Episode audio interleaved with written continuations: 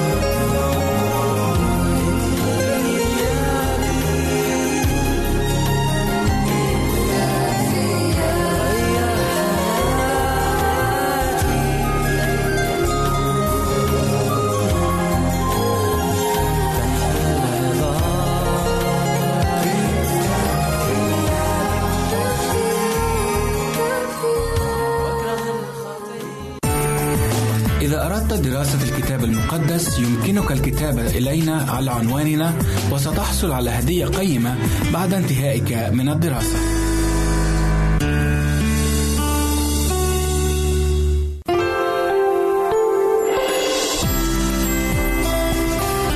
هنا إذاعة صوت الوعد.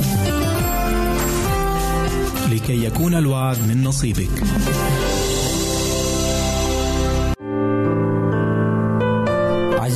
المستمع يمكنك مراسلتنا على عنواننا الإلكتروني Arabic at awr.org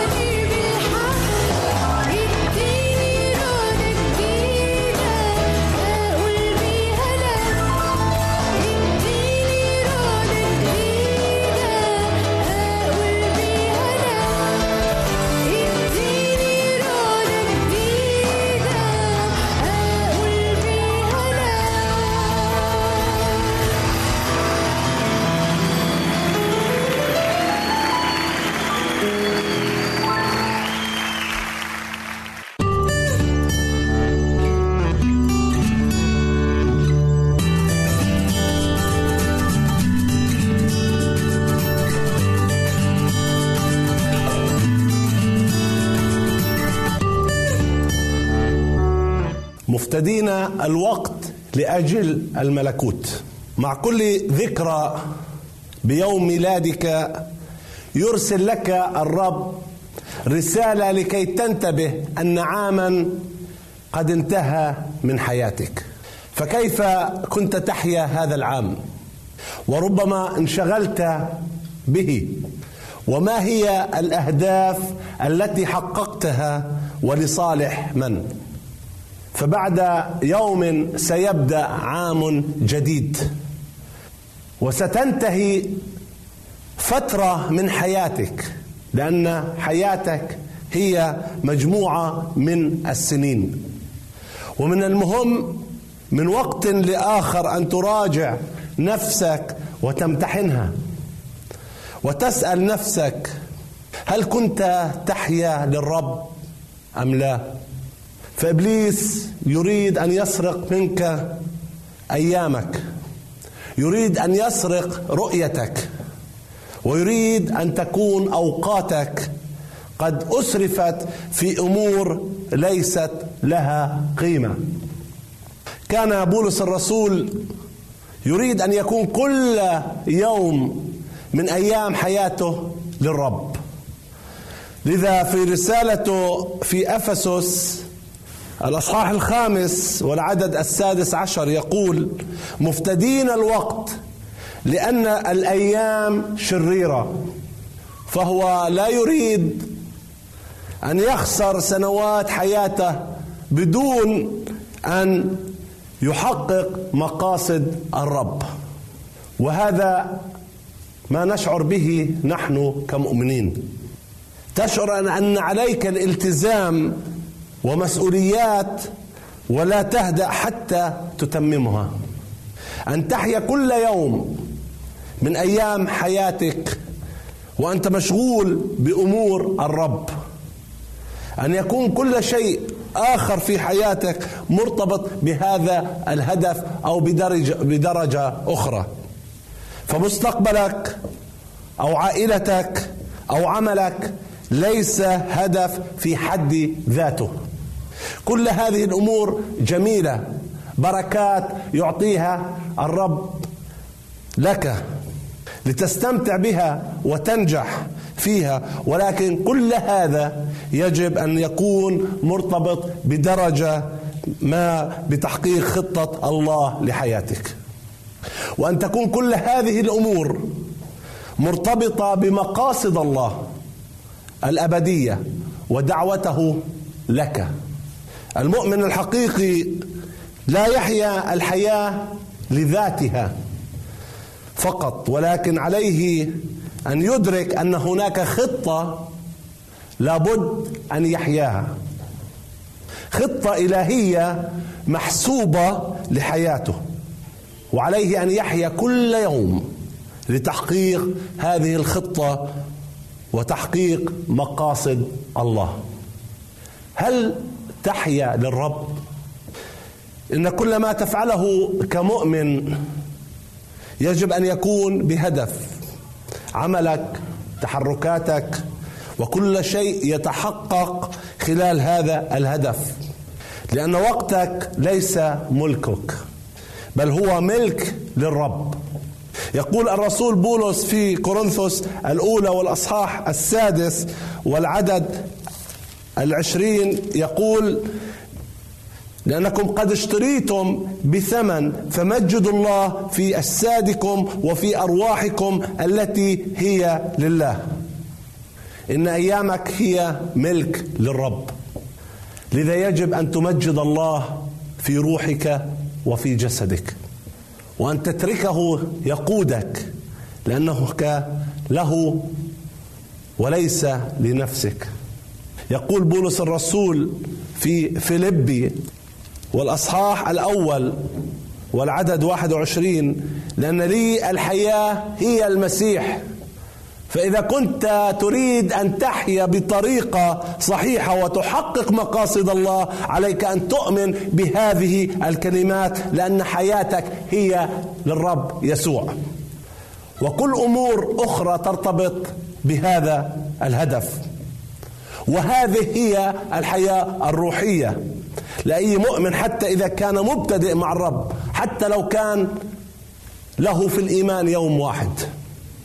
لأن الرب يسوع هو كل الحياة. فلا يجب أن يكون في حياة المؤمن أمور لغير المسيح. لأنه مرتبط بالرب يسوع المسيح. ولا تعتقد أن هذه الحياة هي لفئة معينة فقط. بل هي للجميع. أتيت ليكون لهم أفضل حياة ويكون لهم أفضل. الرب يسوع أعطانا أن نسير ملوكا وكهنة. يقول الكتاب المقدس في رؤيا والأصحاح الأول والعدد السادس وجعلنا ملوكا وكهنة لله. أبيه. وفي رسالة أيضا بطرس الرسول الأولى والأصحاح الثاني والعدد التاسع يقول وأما أنتم فجنس مختار وكهنوت ملوكي. أمة مقدسة شعب اقتناء. فلا يوجد فئة دون أخرى. نعم هناك أدوار مختلفة ولكن كل الشعب يحيا للرب وكل مؤمن يقوم بدوره. يقول سفر الجامعة والأصحاح الثالث والعدد الحادي عشر وأيضا جعل الأبدية في قلبهم التي بلاها لا يدرك الإنسان العمل الذي يعمله الله من البداية إلى النهاية. لذا دع الروح القدس. يجعلك تتذوق الأمور الأبدية وتنشغل بها. وتحيا لها لأنه هو الروح الأبدي. يرسل يرسل بولس الرسول لكنيسة كولوسي والأصحاح الثالث والعدد الأول قائلا فإن كنتم قد قمتم مع المسيح فاطلبوا ما فوق حيث المسيح جالس عن يمين الله. لذا يجب أن تكون اشتياقات قلبك وانشغالاتك بما هو فوق وأن تدع الروح القدس يئن في قلبك لتطلب ما هو فوق. يجب أن تشتاق أن تنتهي حياتك لتكون مع المسيح كل حين. وفي نفس الوقت تشتاق أن تحقق مقاصد وأهداف الرب في حياتك. لأنك أنت سفير لكي تحقق مقاصد المملكة التي تتبعها. يقول الكتاب المقدس ماذا ينتفع الإنسان لو ربح العالم كله وخسر نفسه؟ لأنه ماذا ستحصد عندما تنتهي حياتك وتكشف أنك لم تحقق ما على قلب الرب من ناحيتك؟ فإذا لم يكن هذا فكرك يكون هناك تشويش على ذهنك. تشويش على ذهنك من إبليس وتحتاج لأن تجدد ذهنك وطريقة تفكيرك. يحدثنا بولس الرسول يحدث المؤمن أن يجدد ذهنه قائلا في روميا الأصحاح الثاني عشر والعدد الثاني تغيروا عن شكلكم بتجديد أذهانكم. لأن كل من في المسيح له حياة أبدية. ولكن هناك هو أهم من هذا وهو تحقيق المشيئة الإلهية. أن تحقق مقاصد الله. عليك أن تبني في الملكوت. عام انتهى من حياتك. ولا يهم ماذا كانت أحداث هذا العام. ولكن المهم هل كنت تحيا فيه للرب أم لا؟ هل كانت يد الرب فيه؟ وهل كل يوم كان من حياتك هو للرب؟ ليس أن تحيا لتحقق أمور روحية تبدو جيدة ولكن تحيا لكي تحقق ما على قلب الرب لك. فلا تتشبح بأحد, بأحد آخر أو تفعل دور أحد ما ولكن تحيا بنقاوة وقداسة. لأن المعنى الأساسي لكلمة قداسة يعني التخصيص أي أن تحيا مخصص للرب. قال الرب يسوع للرسول بطرس في إنجيل يوحنا أنك تمد يدك وآخر يمنطقك ويذهب بك إلى حيث لا تشاء. لذا لتكن صلاة قلبك أن يحفظك الرب من أن تضيع أيامك وأوقاتك هباء وأن تحيا لتحقق مقاصد وأهداف الرب في حياتك. كيف تسلك؟ تكلم بولس الرسول في أفسس اصحاح الخامس والعدد الخامس عشر بهذه الكلمات لكل مؤمن ويريد أن يجعله منتبه كيف يسلك.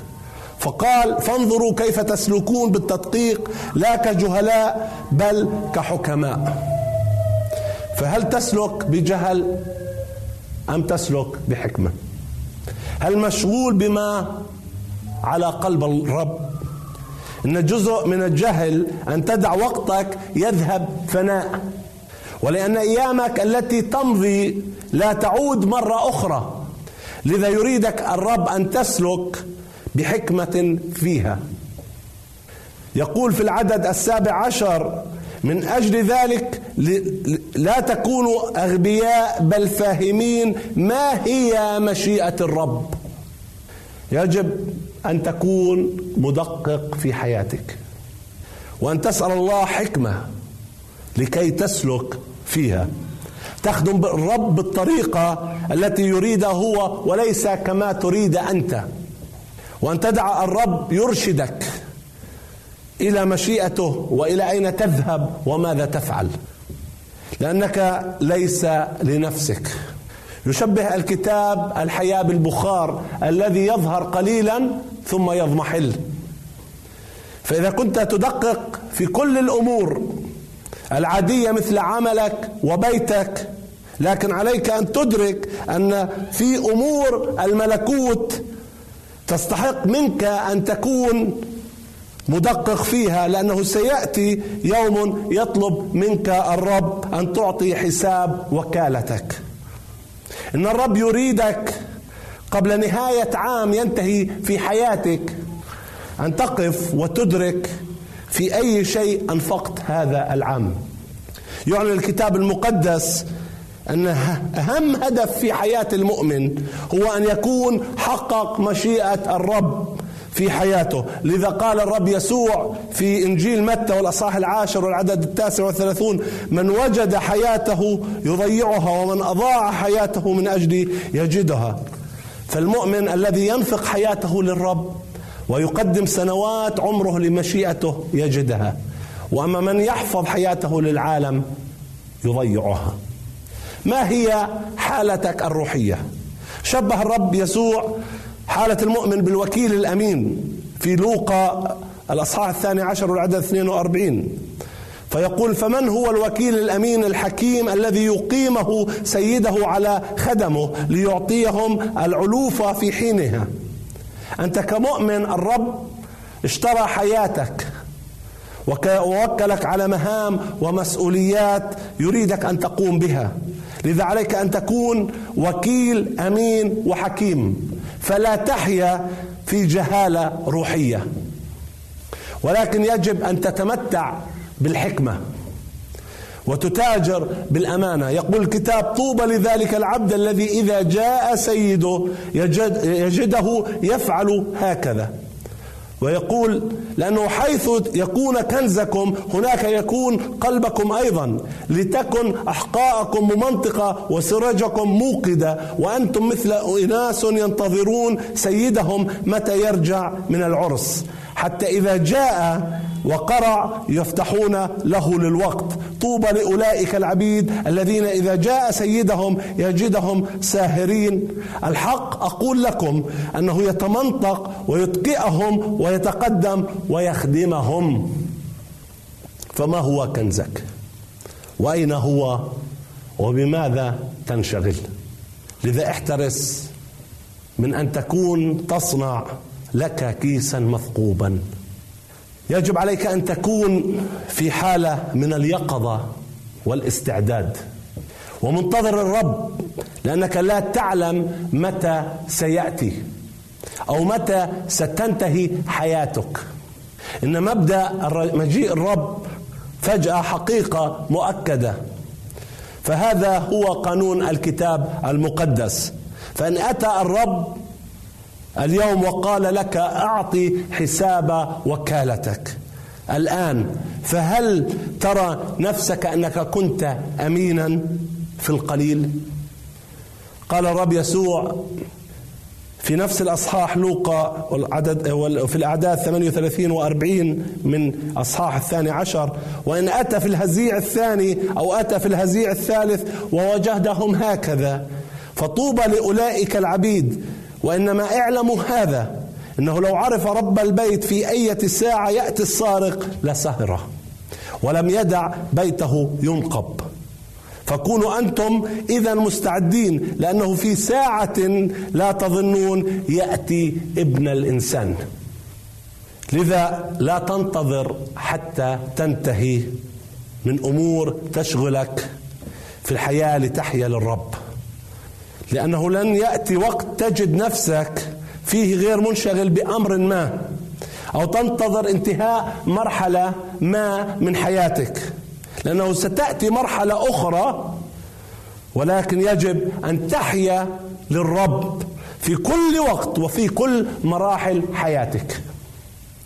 يخبرنا الكتاب المقدس عن يوسف كيف كان يحيا للرب وهو مسجون وعندما كان في مصر في كل مراحل حياته. ولهذا عليك أن تنتقل من مرحلة لمرحلة وأنت تحيا للرب يسوع. وإذا كنت تمر بمرحلة تبدو صعبة لا تنتظر حتى تنتهي المرحلة الماضية. ولكن كن امينا ولا تدع إبليس يخدعك ويسرق وقتك. إن الرب سيأتي في ساعة لا تعلمها. إن علامات مجيء الرب الزلازل المجاعات الأوبئة متحققة وستزداد لأن الوقت قد اقترب. ولكن ماذا إذا انتهت حياتك اليوم؟ هل أنت متيقظ ومنتبه؟ يقول الرسول بولس في كورنثوس الثانية والأصحاح الخامس والعددين الأول والثاني لأننا نعلم أنه إن نقض بيت خيمتنا الأرضي فلنا في السماوات بناء من الله. بيت غير مصنوع بيد أبدي. فإننا في هذه أيضا نئن مشتاقين إلى أن نلبس فوقها مسكننا الذي من السماء.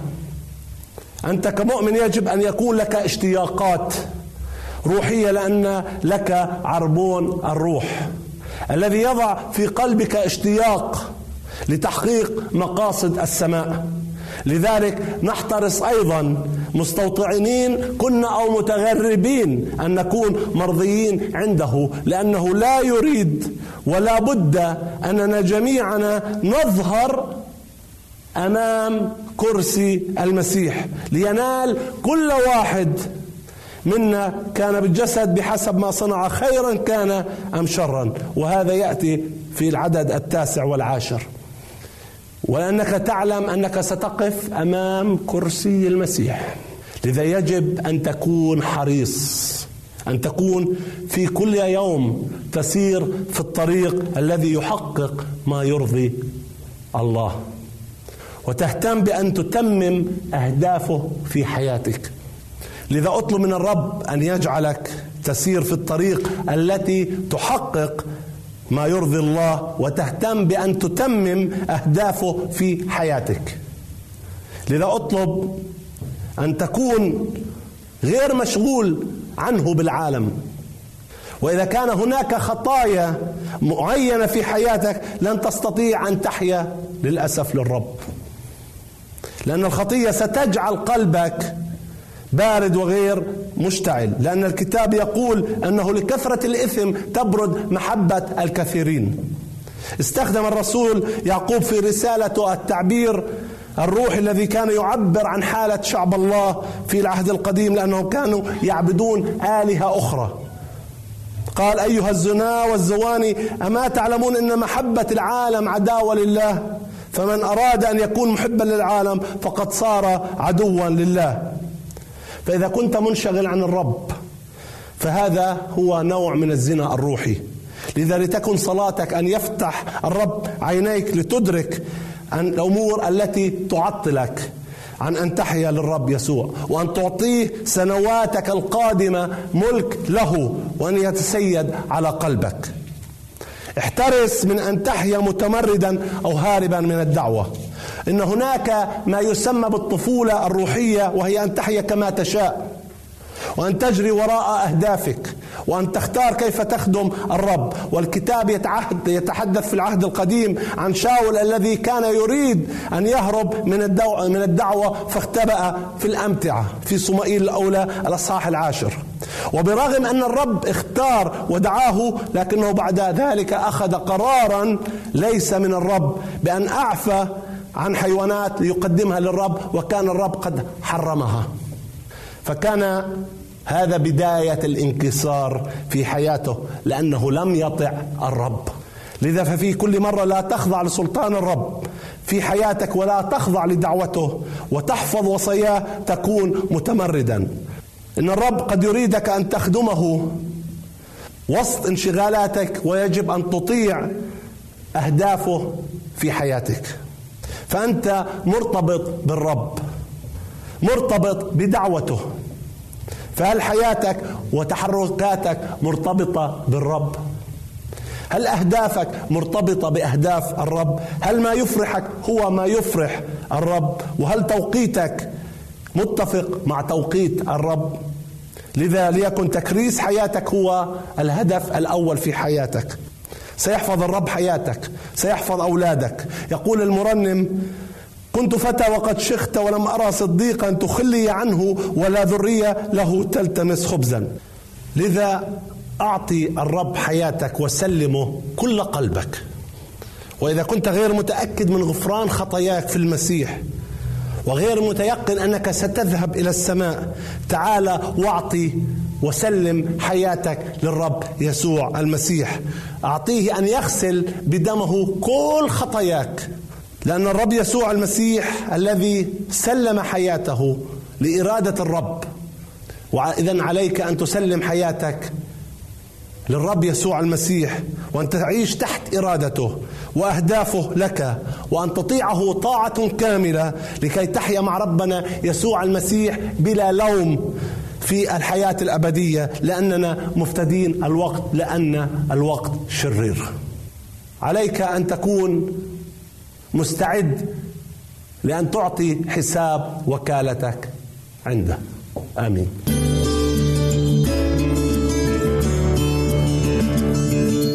عزيزي المستمع يمكنك مراسلتنا على البريد الإلكتروني التالي Arabic at awr.org العنوان مرة أخرى Arabic at awr.org ونحن في انتظار رسائلك واقتراحاتك. أنتم تستمعون إلى إذاعة صوت الوعي.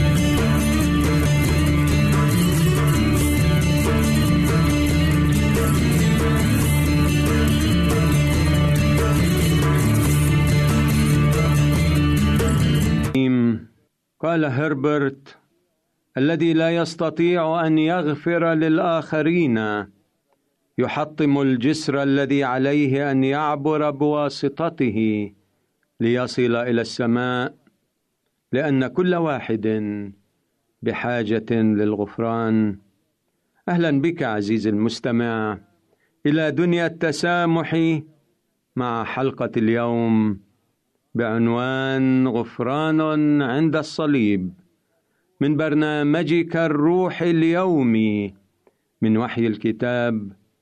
نعيش معه حلاوة الغفران حتى للاعداء راجين لكم كل بركة روحية. قال الرب يسوع في إنجيل لوقا الإصحاح 23 والآية 34 هذه الكلمات يا أبتاه اغفر لهم لأنهم لا يعلمون ماذا يفعلون. منذ أحداث الجلجثة أصبح الصليب رمزا للغفران ومذكرا بمحبة المسيح وبتفكيره في الآخرين. فرغم آلامه استطاع أن يقول يا أبتاه اغفر لهم. فالصليب هو أجابة الله على الكراهية والعداوة وقد أقيمت الصلبان في شتى أرجاء الأرض لذكرى تضحية المسيح بنفسه ولمحبته الغافرة. ففي 21 مارس آذار من عام 1964 أرسلت قطعتين من الخشب على هيئة صليب وتخللها آثار حروق سوداء من دير كاتدرائية بإنجلترا إلى نيويورك ليتم عرضها هناك في معرض دولي. وضع هذا الصليب الذي أرسله الدير في المعرض رمزا للغفران. وقد شاهده الآلاف الناس الذين حضروا المعرض. إن صليب القرن العشرين هذا الذي أرسل إلى المعرض كان بين حطام دير الكاتدرائية الإنجليزية على مدى 24 سنة فقد دمر هذا الدير بالقنابل في نوفمبر عام 1940 وكان الصليب بداخله. وعندما أعيد بناء الكاتدرائية عام 1962 أبقوا على برج الدير وحوائطه رغم السواد الذي ظهر فيها. وخلف الصليب المتفحم هذا والمذبح في الكاتدرائية القديمة كتبت هذه الكلمات يا أبتاه اغفر لهم. فعندما دمرت الكاتدرائية والدير الملحق بها حضر أحد التلاميذ بين الحطام والتقط ثلاثة مسامير وربطها معا على شكل صليب واحتفظ بها كرمز. وأصبح هذا التلميذ الآن كاهنا في الدير وتقدم الكاتدرائية الآن صلبانا مصنوعة من المسامير للجماعات المسيحية التي تعمل في مجال خدمة المصالحة. وهكذا يظهر سكان الدير بل وسكان المدينة المقام فيها غفرانهم للعدو الذي دمر مدينتهم. أحبائي نحتاج جميعا أن نصلي الصلاة ذاتها. يا أبتاه اغفر لهم وعلينا بالتالي أن نغفر لأعدائنا. فمن لا يغفر إنما يكسر الجسر الذي ينبغي أن يعبر لأن كل إنسان يحتاج إلى الغفران. اللهم أحتاج إلى محبتك لتتغلغل في كيان اليوم. فهبني روحك القدوس الذي يستطيع أن يعينني لأغفر وأسامح من أساء إلي تماما كما غفرت أنت ربي وسامحتني على ما بدر مني من أخطاء ولا ننسى أن حلاوة السلام تكمن عندما نصلي طالبين الغفران أو عندما نغفر نحن للآخرين. دمتم أعزائي لروح المسامحة سندا. تحية عطرة. وفي سلام القدير نلقاكم. أنت تستمع إلى إذاعة صوت الوعد.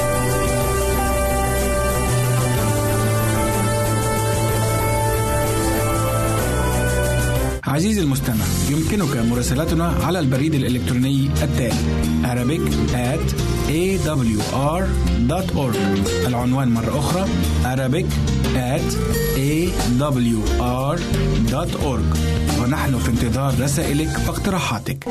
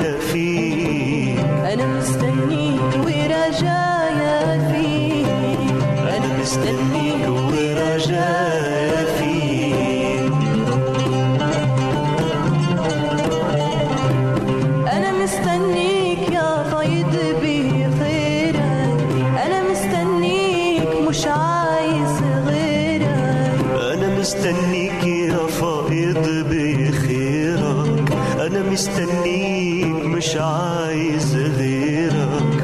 أنا مستنيك رجايا فيك.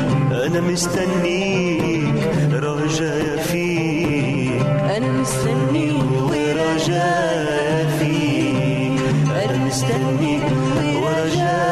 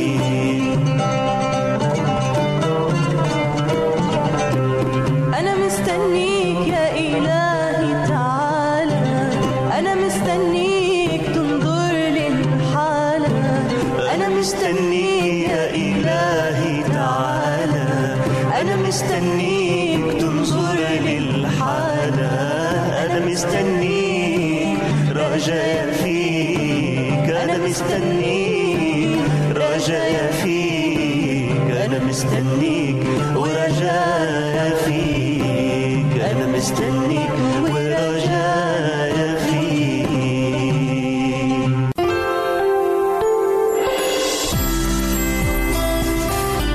هنا إذاعة صوت الوعد. لكي يكون الوعد من نصيبك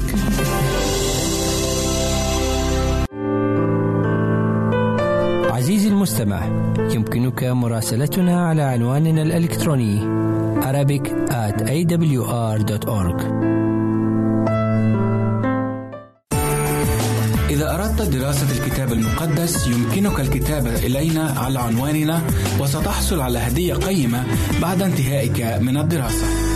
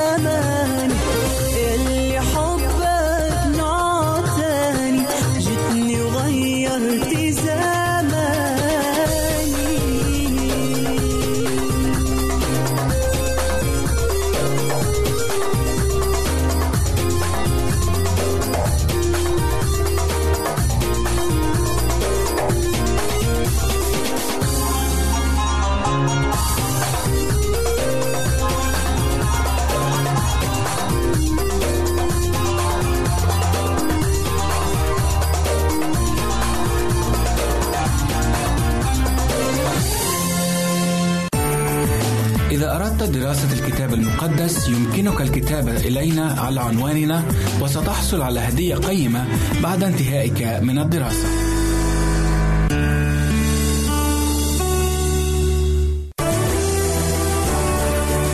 أنت تستمع